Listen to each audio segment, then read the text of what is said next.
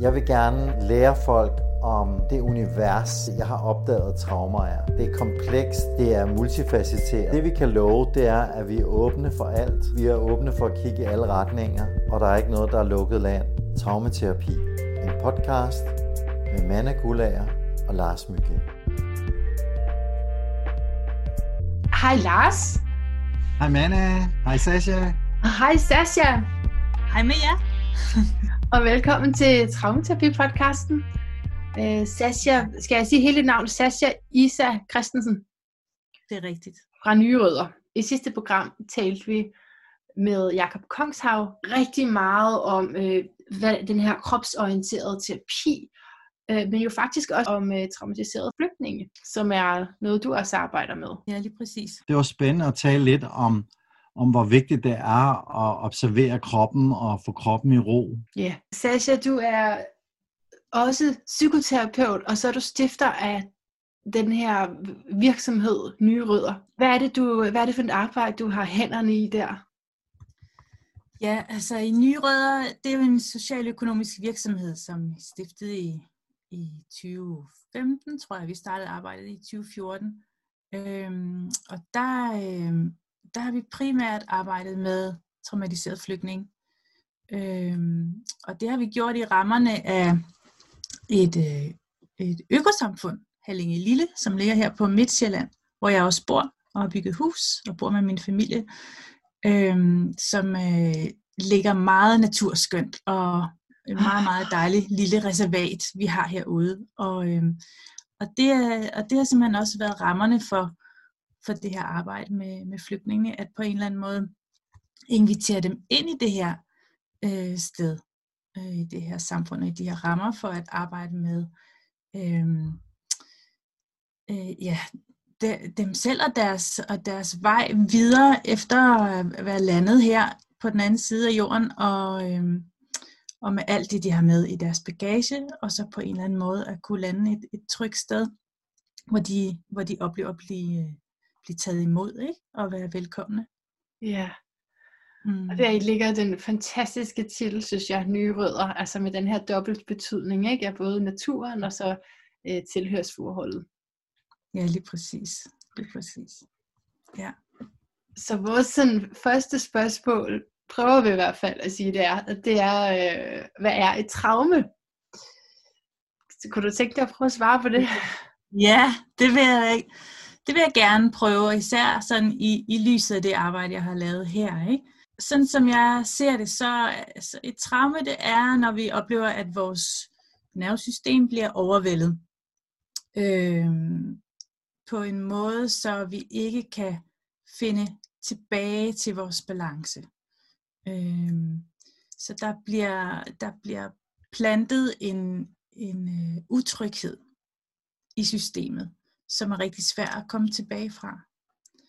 Øh, og, og for at kunne håndtere det, så, så lukker vi ned på forskellige vis. Øh, fordi det simpelthen er for overvældende at være i. Øh, så vi lukker ned for dele af os selv, så vi ikke mærker det helt så meget. Og, og dermed kommer vi også til ikke at mærke os selv helt så meget. Øh, og og der sker det, at, at øh, den måde, vi har været i verden på, og oplevet os selv, og, og oplevet verden på, forandres. Øh, og alt det her, og den her lukken ned, det skaber sådan en, en disconnection. En grundlæggende disconnection, som, som indadtil opleves som en, øh, en, en fragmentering. Altså, det, det er i hvert fald en del, som jeg arbejder rigtig meget med. Det er den her oplevelse af at blive fragmenteret som menneske og opleve sig øh, altså i små bitte dele, i stykker nærmest, og mm. ikke kunne genkende sig selv. Ikke? Så hele, så hele ja, oplevelsen af at være menneske er meget fragmenteret. Så du oplever, at når man bliver traumatiseret, så bliver man fragmenteret, i hvert fald nogle gange? Altså, at der i hvert fald kommer en, en oplevelse indad til af at være det. Jeg vil ikke sige, at man bliver det. Altså, jeg vil ikke sige, at man er gået i stykker som menneske, men det er det der, det er den her, det er sådan, det opleves indeni, og, og det kommer af den her, øh, altså det her disconnection, af den her lukken ned, der foregår på forskellige planer. Ikke? Så, så øh, livet kan opleves som meget usammenhængende, øh, og man genkender ikke helt sig selv, og øh, der er nogle, nogle dele, man ikke rigtig har forbindelse til mm. øh, længere. Ikke? Ja, og det er klart, at det jo også øh, afhænger af, i hvilken grad snakker vi traume og traumatisering her. Altså den målgruppe, som jeg har arbejdet øh, rigtig meget med her, er jo massivt traumatiseret. Altså ja. det, det kommer jo ud over at have et traume, kan man sige, at leve med et traume, det er nærmest at blive traumatiseret, ikke? og det er meget kompleks. Ja. Nu kompleks traume, det dækker jo over noget specifikt. Er det det, du mener med kompleks traume, eller Ja, altså det, ja, fordi det, det handler jo om, at det er, det, øh, det er en akkumulering af, af traume på traume på traume. Øh, og for rigtig mange, øh, rigtig mange tilfælde, så har der jo også øh, foregået alt muligt i, i deres opvækst, øh, som det så at blive flygtning øh, ligger sig ovenpå. Øh, så det bliver jo virkelig, virkelig mange lag. Øh, Altså man skal forstå, at, at i hvert fald mange af de deltagere, vi har haft her, som har været fra, ja selvfølgelig en, rigtig mange fra Syrien, men Iran, Irak, Afghanistan, men også Afrika, Kongo, Somalia øh, og øh, Tjetjenien har vi haft rigtig mange forskellige steder fra. Der, øh, der er de vokset op med en, øh, en familie og en kultur, som har generationer af traumer bag sig, øh, og som bliver ført videre i deres opvækst og i, i den dynamik, der er i familien. Øh, og det, det viser sig på rigtig mange forskellige måder, ikke? men det, det er jo så udgangspunktet, kan man sige. Og så, så, så sker der så alle mulige ting i, i deres land, øh, forfølgelse, øh, og krig og uroligheder, og øh, nogen bliver fængslet, nogen bliver tortureret. Øhm, alt det her gør altså, at de må forlade deres hjem. Deres hjem er måske blevet øh, øh, bombet i stykker, øh, og, så, øh, og så må de begive sig ud. Og det er så en ting, ikke? Altså, der er allerede forbud en masse. Og så kommer der en flugt, øh, som kan vare måneder, det kan vare år. Øh, man kan være blevet opholdt undervejs i en flygtningelejr et sted øh, i lang tid og have oplevet en masse grusomheder der også. Øh, for de fleste gælder det, at der har været en eller anden periode, hvor de ikke har fået tilstrækkelig med sikkerhed, tryghed, næring, øh, adgang til vand, hygiejne, øh, og sundhedsforhold, ikke? altså alle de her ting. Og så kommer de så til Danmark for eksempel, og bliver placeret i et asylcenter og tænker, nu, nu bliver alt godt, øh, nu er vi nået frem, og nu, øh, nu er vi i sikkerhed. Øhm, og sikkerhed, det, det er de måske nok til dels, ikke? Øhm, men så er der jo en lang periode, hvor de bliver helt øhm, pacificeret, kan man sige, i sådan et asylsystem, hvor man dels bliver flyttet rundt fra asylcenter til asylcenter, og man, øh, man lever der sammen med, med mennesker, som også er meget traumatiserede, og utrygge, og, og tit er der en ret øh, hæftig, intens stemning sådan et sted. Også fordi, tænker jeg, at Øh, noget vi har talt om i forbindelse med traumaterapi mange gange, det er den her uvidshed faktor, ikke? Altså at du uh, mister kontrollen over, altså du kan ikke selv tage styring eller lederskab over dit liv. Så den her uvidshed med, hvad er det, der skal ske, forestiller jeg mig. Ja, lige må også herske i den stemning der, ikke? Det er lige præcis det, det gør. Og, øhm, og jo den helt store uvidshed, får jeg lov til at blive, for jeg og min familie lov til at blive her, eller ej. Øhm, og, og, og, og så fuldstændig tage handlekraften ud af, af det her, ikke? Øhm, og så kan det være efter et år, øh, sådan har det i hvert fald været, da der var der i 15-16, hvor der kom mange flygtninge, så har de mange ventet et år, før de så øh, fik at vide, at de havde fået asyl og blev placeret et sted i landet her, i en kommune, hvor de så skal opholde sig i, i tre år. Øh, og så er, kommer den igen, ikke håbet om, at nu, nu bliver alt godt, fordi nu har vi fået lov at blive, og øh, nu skal vi bare have et godt liv her. Og det er så igen heller ikke helt tilfældet, altså for rigtig mange. Øh, især dem, som, som har øh, bagagen mere fuld end andre. Altså der bliver det rigtig, rigtig svært at lære dansk, og øh, fordi simpelthen øh, hukommelsen kan ikke følge med. Øh, det er enormt utrygt at sidde på en sprogskole i en, i en stor gruppe med en masse støj og en masse andre mennesker.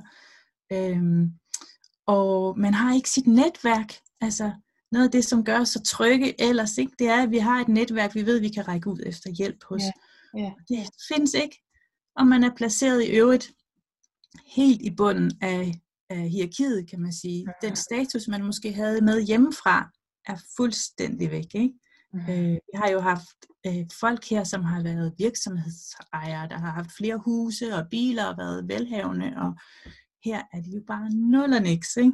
Her er det bare, du er flygtning, du kan ikke Ja. sproget, du altså, kender, kender ikke den sociale kode, og dermed så ligner du alle andre, som altså, ja, kommer ind under den kategori at være flygtning. Netop.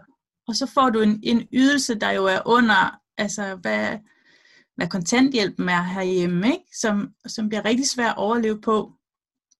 Øh, og så er der jo et helt Nu skulle vi jo gerne tale om traumer, ikke? Om de her komplicerede Ja, men det er bare problemstillinger, så jeg ved, jeg ved ikke, vi kan, vi kan lave en anden podcast om, om de svære forhold og urimelige forhold. nej, men ja, Hvordan- kommer vi ind på at tale om det traumamæssige i, det, i det, den det, her er bare- problemstilling? ja, det er fordi, at det her faktisk er en del af traumet. Ja, Altså, det er endnu et lag i traumatiseringen. Det er det, man kalder eksilstress. Det er det her, det sidste, jeg har beskrevet, øh, som for nogen fylder, altså man øh, fylder lige så meget, hvis ikke mere, end alt det, det har med sig. Og for, og Altså, det der blev jo lavet en undersøgelse, som tog en gruppe af flygtninge, og da de kom til Danmark, så troede 99 procent af dem, øh, at de ville selv inden for et eller to år, så ville de have et arbejde og en bolig. Og efter seks måneder, så troede 1% af dem, at de stadigvæk havde noget at sige i forhold til deres situation. Så vi har også et, et, et, et system, der fratager magten fra mennesker. Og, og lige nu så oplever vi jo selv, ikke? det er jo den 19. december 2020, og vi oplever jo selv, hvordan øh, at vores egen frihed bliver taget fra os. Vi må ikke forsamles med dem, vi ønsker. Øh, de butikker, vi gerne vil gå i, lukker. Biografen er lukket. Vores natklub er lukket. Vores bar er lukket. Vores værtshus er lukket. Altså, der er virkelig, der er virkelig hvor vi oplever meget det, asylansøgere oplever lige for øjeblikket. Hmm. Ja. Ja. altså, Altså, det, er jo, altså, det er interessant med, hvordan det kollektive, det der sker på samfundsplan, går ned i den enkelte, ikke? Altså, som et, et vilkår, og som, øh, hvad man kunne kalde kollektiv traume. Altså på den måde, det er jo ikke fordi, det kan sammenlignes med de terror, som den her målgruppe var udsat for, men på samme måde, det er noget, der sker samfundsmæssigt, men det er den enkelte, der må dele med det, der må lære at håndtere det, og som på en eller anden måde skal acceptere, det er her, jeg er nu. Ja, lige præcis. Og det er jo så også fordi, at det, øh, at det får en kæmpe betydning for, hvordan kan man lande de her traumer, man har med sig undervejs. Der er det, man kommer frem til der, hvor man kan, altså om hvorvidt man kan finde et trygt sted og blive taget godt imod, øh, ser jeg som en enorm betydning for at kunne øh, få ro på det, der er foregået, øh, og få ro på sit nervesystem. Og det er derfor, at det får en, en ret stor betydning, alle de her vilkår, som man så lever under. Så det er rigtig svært bare at pille, altså bare pille traumedelen ud og sige, nu er det bare kun den, vi behandler. Og Selvfølgelig. det er jo lidt det, der foregår, altså mange steder i hvert fald, er den konventionelle behandling, kan man sige, for, for flygtning. Der lad os, lad os se på det, de traumer, men en, en af de måder, øh, som vi prøver at arbejde på, det er jo simpelthen at gøre det så helhedsorienteret som muligt, og tage, tage det alvorligt, at der, der er nogle livsvilkår her, som gør sig gældende øh, for overhovedet at kunne nå til et stadie, hvor at traumerne kan behandles og heles. Øh, så, så derfor, når vi så skal snakke, hvad, hvordan er det så, vi arbejder med traumer øh, her hos os i, i Nye Rødder, så, så handler det sådan grundlæggende om at få opbygget øh, et, et menneskeligt fundament for at, at, hvad kan man sige, man overhovedet kan forholde sig til de traumer der. Og det her menneskelige fundament, øh, altså det er et helt, som jeg, som jeg ser det, et, et universelt menneskeligt, øh, dybt eksistentielt øh, fundament, som, ja. som handler om øh, nogle, nogle, øh, nogle grundvilkår, altså som for eksempel er, jeg ser det som tre dele. Øh, ja, du har, den, du har den her uh, tredeling, har jeg skrevet ned, uh, altså ja. uh, fundamentale lag i os, altså det vil sige fundamentale lag af mennesket. Ja, ja. Så, Og hvad for nogle lag er det? Ja, ja det er så, at der er, øh, altså det er det, vi bærer med os, kan man sige, sådan helt øh, genetisk, øh, urmenneskeligt, det er, at vi har været vant til som menneske, at, at skulle orienteres i vores omgivelser, i naturen. Ja. I forhold til, øh, om vi kunne finde tryghed, om der var far på færre, øh, om vi kunne finde læg, om, øh, om vi kunne finde tryghed. Og, og det er jo noget, som på en eller anden måde øh, er lejret dybt i vores nervesystem, øh, men som vi sjældent som moderne mennesker egentlig forholder os til. Men det, er, det, det har været et grundvilkår for vores overlevelse. At have den her kontakt til naturen. At have den her kontakt til naturen, at kunne aflæse naturen øh, og kunne finde tryghed i den, øh, kunne navigere efter den. Så, mm. så det er sådan et, det ene af de, af de tre dele. Ikke? Så, så vi er lidt inde i Maslows behovspyramide omkring, at vi skal have husly. Um, ja, altså ja, men det er, det er jo en del mere end, end bare husly, ikke? Fordi øh, det er jo også, hvor kan vi finde næring, hvor er der, hvor kan vi, øh, hvor kan vi se, om der er fare på færre, øh, hvor kan, altså mennesket har det med, at, at har man jo undersøgt, at at, øh, at trives bedst på i naturområder, som er mangfoldige, øh, hvor man kan se, hvor man oplever, at her kan meget forskelligt gro, for eksempel. Øh, og man har også undersøgt, at, at noget af det, øh, som gør os mest trygge, det er, når vi har god udsigt, kan se langt, mm. øh, og vi er lidt hævet mm. op, øh, fordi at så kan vi jo netop se, om, vi, om der er noget på vej. Og det, og det er jo noget, som mange mennesker ikke, de fleste af os tænker overhovedet ikke øh, overvejer, at det måske er noget af det, der er i spil, når vi er ude i naturen, når vi sætter os ved stranden, eller ved et eller andet dejligt udsigtssted, øh, så er det egentlig noget af det, der er på spil. Øh, og det føles bare enormt dejligt, ikke, når vi gør det. Øh, sådan lidt mere uproblematisk, og vi kan føle klarhed og ro og alt sådan noget. Øhm, og det har at gøre med nogle af de her øhm, helt grundlæggende ting i os. Ikke? Mm. Så, det, så det er jo så en af de, de dele, som vi, vi kan vende tilbage til, men det er jo det her med naturen, så vi prøver at, at tage helt alvorligt og bogstaveligt, kan man sige. Jeg synes, det giver så god mening, at, der, at det kontakt til naturen hænger kontakt til menneskets egen natur, øh, og det er, er den ro, som du altså, bare helt på erfaringsbasis ikke, møder i naturen, det giver mening, at det hjælper os med at øh, håndtere vores sind. Ja, ja og det, det er jo så det at, det, at det begynder at skabe noget af den her forbindelse og forbundethed igen. Ja. I forhold til, at jeg talte tidligere om, om fragmentering ikke? og disconnection. Ja. Så er det en af, en af de steder, hvor vi kan søge den her connection og genopbygge en, en forbundethed øh, som kan gøres virkelig godt. Altså, som kan være virkelig, virkelig vigtige. Ikke? Og, og det er jo også et eller andet sted at øh, erkende og anerkende, at vi er natur. Ja. Altså, at vi er dybt afhængige af naturen, og den og vi er selv en del af den. Altså vi, vi øh, indånder jo ilt, altså, så det er jo, det er jo natur. Øh, vi består stor del af vand, det er jo natur, altså, og såren, ikke? At det, ja. øh, det er en del af os. Og, øh, Absolut. Ja. Giver det mening for dig, Lars, du lige spurgte til det der med behovspyramiden, inden vi går videre til punkt 2? Altså, altså både ja og nej. Altså, det, det, altså, man kan jo også sidde inde i en by og kontakte naturen i mine øjne, ligesom man kan sidde ude i naturen og være i kontakt med byen.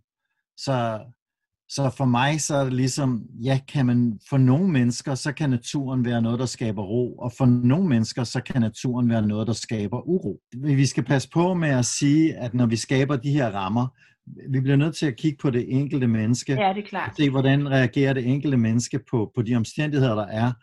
Og, og, og det, er, det er vigtigt, at vi prøver naturen af alle sammen og ser, hvad gør naturen ved mig?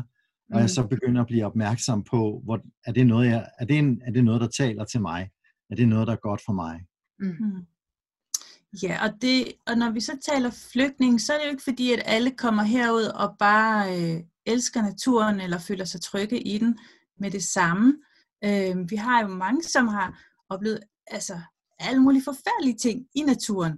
De har måttet flygte over bjerge og gennem ørkner og har manglet vand, og der har været øh, giftige og faretruende dyr og alt sådan noget. Ikke? Øhm, så det er jo ikke fordi, at så kommer det her, og så er naturen bare mirakelmidlet. Øhm, der, der er jo noget, vi skal opbygge der og øh, omkode, kan man sige, ikke? Og, og, og gøre det trygt. Øhm.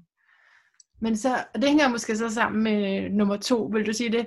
Øh, fordi det er det her med relationer og fællesskab. Det hænger netop meget fint sammen.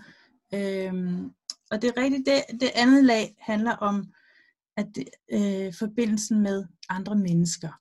Fordi det er også et helt grundvilkår, at vi oprindeligt og helt øh, ja, dybt i vores DNA er, er givet til at øh, at være sammen med andre og finde tryghed i vores klan, øh, i vores stamme og forholde os der og, og øh, spejle os i hinanden og derigennem finde trygheden. Øh, og at finde lag sammen og holde varmen. Altså, altså nogle helt, helt dybe øh, urmenneskelige ting, som bare stadig gør sig gældende. Ikke? Og det er jo også der, vi øh, finder et, et tilhørsforhold og en identitet, en funktion, en rolle, øh, en mening øh, ved at, at indgå i en sammenhæng. Øh, og, og hvad kan man sige, også bare for spædbarnet er det jo fuldstændig øh, afgørende, at det kan relatere sig med sin mor helt fra det bliver født. Ikke? Så det er jo bare dybt, dybt, dybt i os, det her med relation.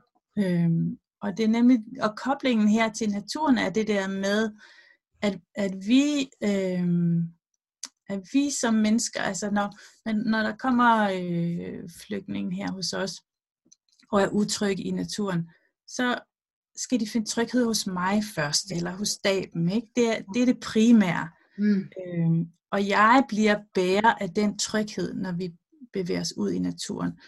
Øh, så når vi går en tur i skoven, og, og, øh, og den somaliske kvinde, hun lige hiver mig i ærmet og siger, er du nu helt sikker på, at der ikke er løver her? Altså, jeg har fået det at vide før, men altså, er du nu helt sikker? Og jeg siger, der er ingen løver her. Mm. Okay. Og så går vi sammen derud, og så springer hun alligevel lige til siden, når der er en gren, der knækker. Ja. Men, men jeg bliver bærer af den tryghed, indtil at, at hun selv kan finde den derude, og det begynder at, at, at lægge sig. Ikke? Hvor er dine klienter nede i Herlænge Lille? Nej, nej, de bor der ikke. De kommer så et par gange om ugen. Øhm, og de har så bopæl i en nærliggende kommune, eller den her kommune, og kommer til øh, to dage om ugen. Ikke? I, et, I et forløb på op til 8 måneder, det, og som kan forlænges. Det er lidt afhængigt af, af, af den enkelte, og hvad de nu får lov til, og sådan noget. Mm-hmm. Men er de så, lærer du dem så redskaber, sådan at når der er gået otte måneder, så har de en, en, en, en gruppe, de er en del af, som kan arbejde videre sammen, og arbejde videre med de redskaber, de har lært for at fortsætte deres udvikling? Ja, og så det tredje lag, som vi har, det tredje lag, som vi har, som handler om ens eget personlige kompas. Det er vel det, der er svaret på, hvad man får med videre. Ja, lige præcis. Det er nemlig det, ikke? Som, som, øh, som jeg netop kalder personligt kompas. Det er jo at styrke forbindelsen til sig selv og finde ud af, hvad er det, hvad er det for nogle ressourcer, jeg egentlig har med mig, og har med mig til at klare det her. Og vi fortæller dem jo, prøv at høre, altså I er jo de stærke, I er de ressourcestærke, der har klaret det hele vejen herop. Øhm, og hjælpe dem med at få øje på det, som de ikke selv får øje på øh, af ressourcer. Ikke? Øhm, og så er det jo at, at forbinde sig mere med deres, med deres krop, at blive, blive tryg igen, fordi øh, kroppen opleves ikke altid som en ven, når den er fuld af traumatiske erfaringer. Klart. Øh, stille og roligt at genopbygge det, og en oplevelse af, at det har mening, det jeg gør, det har betydning, det jeg, det jeg gør, og det jeg er. Øhm, og så på den måde hjælpe dem til at finde ud af, hvad er det så din vej videre er herfra. Øh, så, så det er nogle af de elementer, der indgår i det her personlige kompas. Øhm, simpelthen at, at, at finde ud af, hvad er det, jeg, jeg kan navigere med, og hvad er det, jeg skal navigere efter. Øhm, og så er vi faktisk, øhm, ja, så er der faktisk opstået sådan en frivillig forening af tidligere deltagere og andre, der har meldt sig ind, som hedder FOGI, Forening for Grøn Integration. Fordi rigtig mange har brug for at blive ved med at, at øh, mødes og øh, gøre nogle af de her aktiviteter sammen på frivillig basis øh, efterfølgende. Ikke? Fedt. Men altså, så det lyder som om, der er ikke så meget sådan noget individuel terapi. Det er mere naturen, fællesskabet, som giver øh, de redskaber, som bliver til ens personlige kompas. Ja, og så de, de personlige samtaler, dem har vi sådan set løbende øh, undervejs. Men de fleste af dem, og de mest forvandlende af dem, de opstår spontant og helt ja. organisk, når vi er i færd med noget. Mm. Og det er noget af det, som gør det altså særligt øh, den her metode at arbejde på, fordi det er ikke sådan, at så ses vi igen på onsdag kl. 13, og så skal vi arbejde med dine traumer.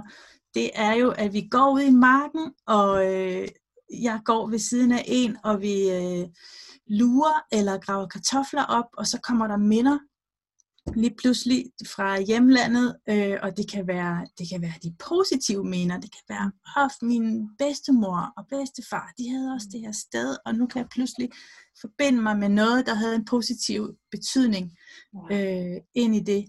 Øh, men det kan lige så vel være, altså, en kvinde her fra, fra Syrien, som var meget stille i, i starten, og ikke sådan helt, var meget skeptisk, og så, øh, så bad vi hende om at passe et citrontræ, vi havde i vores, øh, vores drivhus her en dag. Og pludselig så strømmede det jo ned af kinderne med tårer, fordi det her citrontræ bragte hende i kontakt med øh, sorgen over sin afdøde søn. Øhm, og det her med at passe citrontræer var faktisk noget, de virkelig havde haft sammen i, i hendes have. Øh, i Syrien. Ikke? Og det blev ligesom indgang til at kunne forløse noget, og kunne tale om noget. Øhm, og så ville hun gerne have et jordstykke her og begynde at dyrke grøntsager, og det hjalp hende med. Og mens hun står og, og, og gør jorden klar, gør det jo, går det jo op for hende der, gud, det her, det har jeg ikke gjort i otte år nu, fordi jeg har været på flugt. Og det har betydet så meget for mig, øh, at kunne dyrke min have derhjemme. Så hun dyrker haven her, og hun, øh, altså, og, og ud af det der citrontræ, gik hun, så gik hun jo hjem og også købte citroner og pillede kernerne ud og såede og plantede, og pludselig var hendes egen have derhjemme øh, fyldt med planter og, og grøntsager. Ikke? Og det var noget af det, der gav hende øh, en forbindelse til noget, hun havde mistet. Altså både sin søn, men jo også dele af hende selv, hun havde mistet undervejs. Mm i alt det her, og som gav et, et indhold, en mening, som jo blev meget, meget konkret, øh, og som hun faktisk byggede videre på, og hun blev fuld af styrke her, og mod på at tage et arbejde, og altså, øh, ja, det var ret fantastisk at se. Meget smukt. Lars, du har sat dig helt tæt på skærmen. Er det fordi, du har noget, du vil sige? altså, altså det, som, som jeg tænker, det er jo, øh, er, er traumet et, noget, som folk skal lære at leve med, eller kan det forløses? Ja, i, i, øh, i den her sammenhæng øh, med flygtning, der, der handler det ikke så meget om at forløse traumet. Det handler om at, øh, at genopbygge øh, det her fundament, jeg har talt om, og finde ressourcerne igen, og få alt det andet til at vokse frem, sådan at øh, det jeg oplever, det er, at, at traumesymptomerne og traumedelen fylder mindre. Det forsvinder ikke, for det, det, altså det er nogle, nogle hæftige sager, vi har med at gøre. Ikke? Vi har jo, jeg har jo siddet med folk, der får flashbacks på flashbacks af den helt hæftige slags øh, hver eneste gang, de er her. Øh, og som stivner fuldstændig. Ikke? Og, og noget af det har jeg jo kunne se, hvordan det er, er blevet formindsket og har aftaget. Og det er ikke fordi, det helt forsvinder.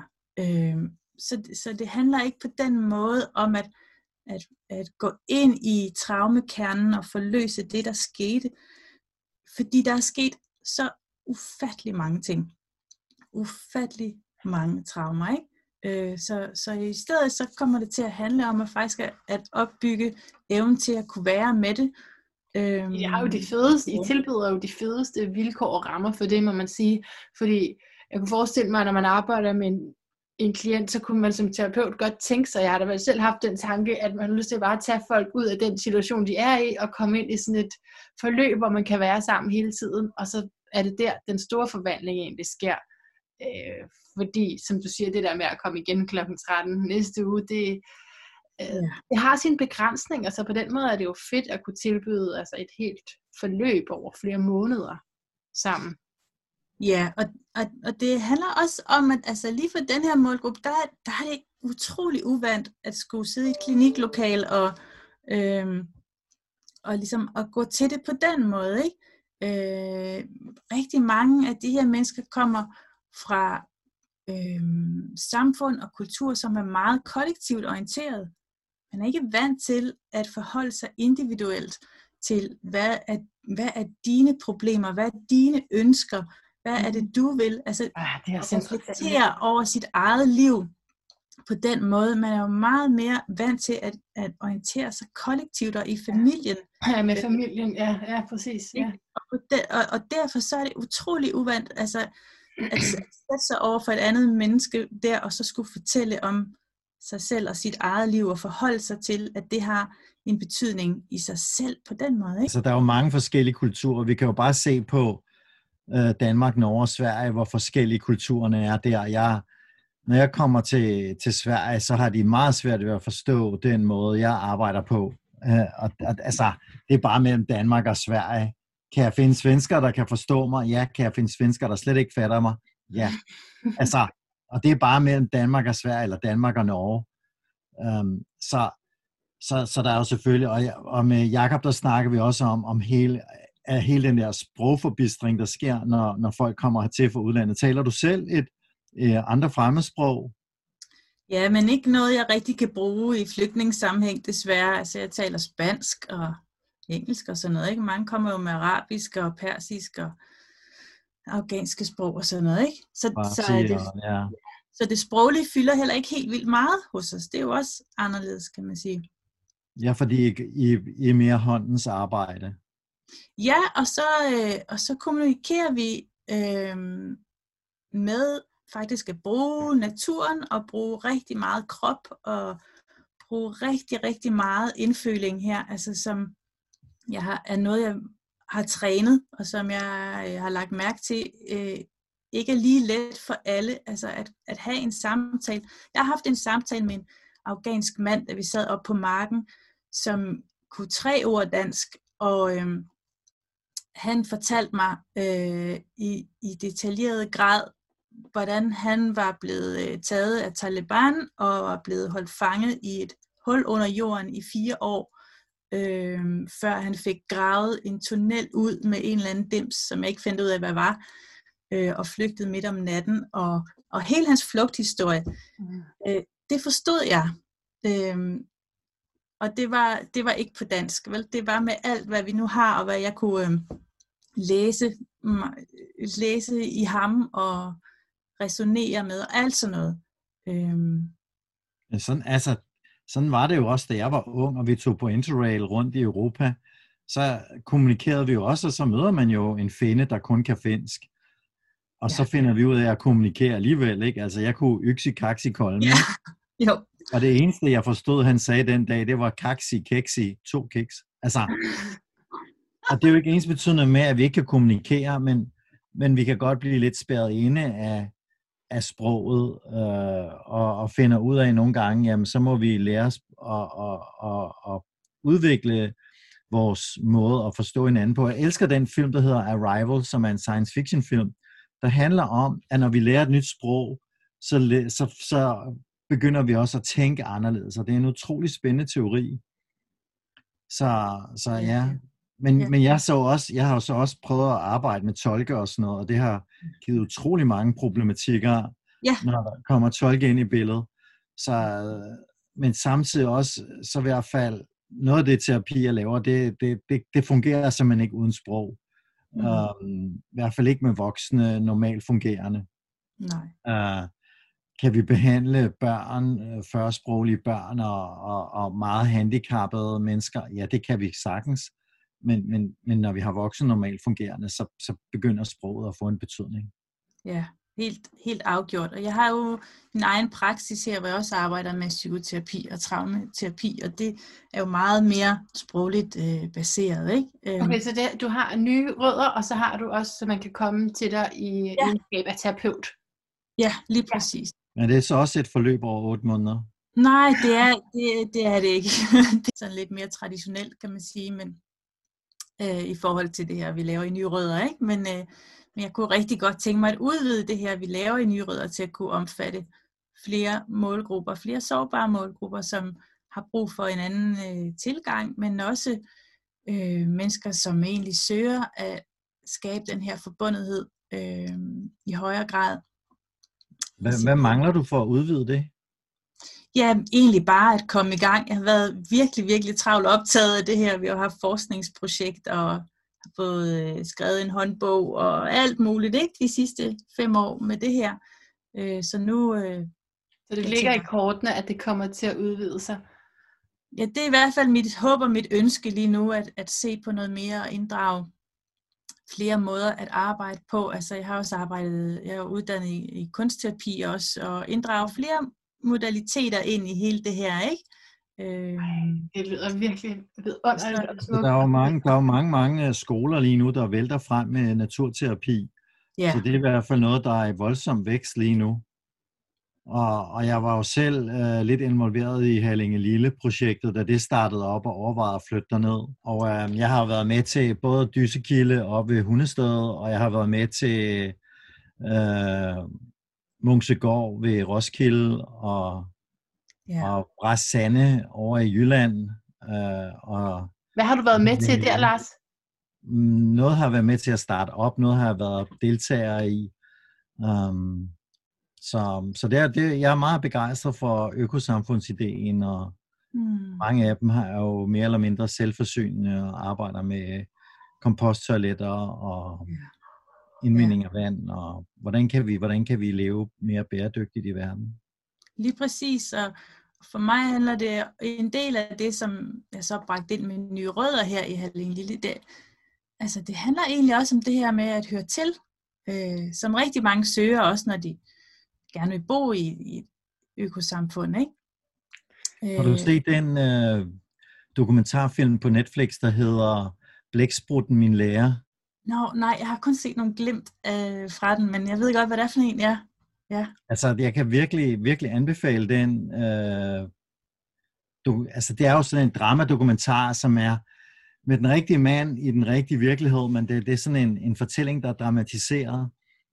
Mm. Og, øh, og, og, den, og den handler om, hvordan vi går fra at være gæster på jorden til at blive beboere på jorden. Jeg vil så sige, at med dit horoskop, så gør det mig simpelthen så glad at høre om, når du siger tilhørsforhold, og du arbejder det her med at have sin egen klan eller tribe, at høre til et sted, ikke? fordi du har så meget kraft, som du har. Du har karmisk punkt i, i tyr, som af, af moder jord, sådan set. Ikke? Altså det er de fysiske ressourcer, så det passer fuldstændig godt. Og så er det i fjerde hus, samtidig med at du også har månen i krebs.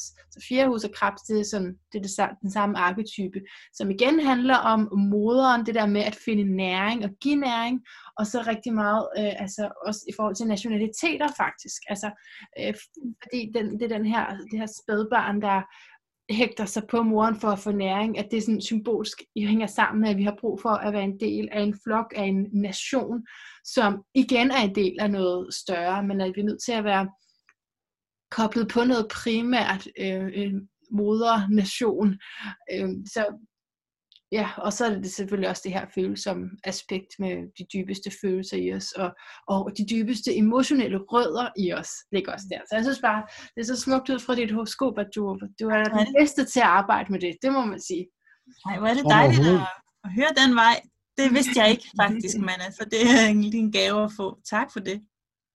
Ja. Tror du overhovedet, at Sasha er åben over for at høre lidt om øh, følelsesforløsende terapi? Ja, det tror jeg da, hun er med det her horoskop. Helt klart. Helt klart. Men, Tvivler men... du på, Lars, eller hvad? Om det er jo, altså, jeg arbejder jo helt konkret med følelsesforløsende terapi, så når der er noget, der trigger mig, kan vi fjerne den trigger, så kan vi nogle gange springe over nogle hegn, øh, der er meget lave, i stedet for at gå og bestige øh, Mount Everest, så skal jeg bare op på Himmelbjerget. Og, ja. Fordi vi har nogle teknikker, der gør det lettere at komme igennem følelserne. Ja. Og, øhm, og, og det er selvfølgelig skønt at have god tid og ubegrænsede midler, men det, det er ikke altid, vi har det. Og så er det rart, hvis man for eksempel kan tankefeltterapi og EFT, som nogle gange er en, en genvej til at, at slippe noget af det, der, der forhindrer mig i at, at nå de mål, jeg drømmer om. Jeg synes bare, det giver så god mening med den her tyre-arketype, som også handler om håndværket, altså jorden, ikke? Øh, at du, og også det der med, at du også er kunstterapeut, det giver også perfekt mening, for det er også mm. kunst, altså fysisk kunst, som, som tager tid, så det er en helt anden energi, du kommer fra, og nogle andre øh, egenskaber, du kommer ind med, i hvert fald, øh, end det Lars lige beskriver der. Det, men det giver god mening, at man kan arbejde med sine traumer på forskellige måder, vil du ikke, eller følelser på forskellige måder. Vil du ikke sige altså, det, Lars? Jeg, jeg, har, jeg har lyst til at introducere Sasha til tegnebanketeknikken, hvor vi kombinerer uh. kunstterapi hvor, hvor man bruger et minut på at tegne sin følelse, og så banker vi på forskellige punkter, og så tegner vi følelsen igen, og så tegner vi igen. Og mange gange, så i løbet af 5 til 10 tegninger, så kommer løsningen. Mm. Og, og, det er jo, og vi snakker jo under en times terapi, så, så det er jo helt vildt noget, man har gået ligesom at rode med inde i systemet ved at ligesom eksternalisere og, og forløse energien i det, vi eksternaliserer så, så forandrer vores relation til det. Kender du ja. den, Sasha? Er det noget, der siger dig noget? Altså, øh, jamen, jamen tankefeltterapi, ja, men, men jeg har ikke prøvet det, det, det, du nævner der, Lars. Det er der meget nysgerrig på. Det kunne være... Du må invitere mig ned til Herningen Lille, ja, så... du er velkommen. Så laver vi, så laver vi, så laver vi en session, hvis du ja, har nogle, klart. nogle, nogle modige øh, nogle modige folk på dine nye rødder forløb, som kan lidt dansk, så kunne det være rigtig sjovt at lave. Ja, ja, ja, bestemt. Og jeg, altså, jeg vil også sige, det er jo, det er jo ikke fordi, at jeg øh, tænker, at følelsesforløsende terapi ikke er noget af det, vi gør, eller noget af det, jeg gør. Nu, nu snakker jeg meget ud fra, hvordan det er i forhold til flygtning, ikke? og den der massive traumatisering, de kommer med, som indbefatter alt muligt meget mere end, end enkeltstående traumer. Ikke? Det, der er så spændende ved at arbejde på den her måde med, med nye rødder, det er, at det bliver et levet liv, jeg, jeg, altså, jeg lever sammen med de klienter der, mm. og ser, hvordan det bevæger sig, hvornår det optræder, og kan være der lige der, øh, i stedet for kun onsdag kl. 13, ikke? Men, men når det er der. Du arbejder jo meget fænomenologisk ude ja. i din natur. Ja. ja, det er rigtigt. Og det, og det er også det for mig personligt, at jeg, jeg må afklæde mig mine kitler, altså mine kasketter, fordi det, det eneste, der virker der, det er, når jeg bliver så menneskelig som overhovedet muligt, og så autentisk selv. Du er jo også skorpion, ikke? Så tillid jo. det der med at afklæde sig til, ja, Ja. Men ja, den der autentiske indstilling, altså behovet for det, og, og så er jo også, at du er ude tør at arbejde med nogen, som har set døden i øjnene på den måde, de har. Det, det passer rigtig godt på en skorpionkræft. Mm. Nå, det er Men øh, vi skal til at runde af, sådan set. Øh, tiden flyver i godt selskab. Lars, har du mere over fra Nordjylland af? Nej, tusind tak. Det var dejligt at få en lille grønt indspark for Hallinge Lille. Det har været så, så fint at være her sammen med jer, og øh, så spændende at udfolde. Der er meget mere udfold, kan jeg godt mærke og høre og få lyst Ja. til. Mm. Ja, ja, og vi skal mødes fysisk, så vi kan kramme hinanden, og ikke bare Ja. mødes der virtuelt.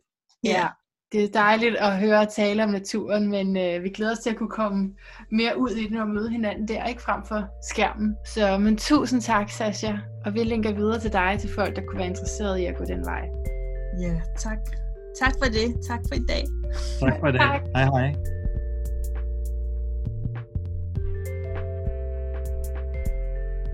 Vi fik slet ikke sagt, at det var sæsonafslutning til lytterne, men det, øh, det finder man nok ud Det af. slutter aldrig. Det slutter aldrig rigtigt. Nej, det, er bare, det kan bare godt være, at der kommer en pause, når nu vi ikke helt ved, hvornår ting åbner op, og det er ikke alle, der har det cool med at... Og, altså, det er også nyt for os at gøre det online, ikke?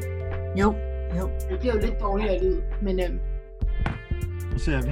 nu ser vi. Nu har, nu har jeg prøvet at skrue lidt op for mig, men altså, nu er det jeg var spændt godt. på, hvordan lyden bliver. Tak, det var godt. Jeg vil høre.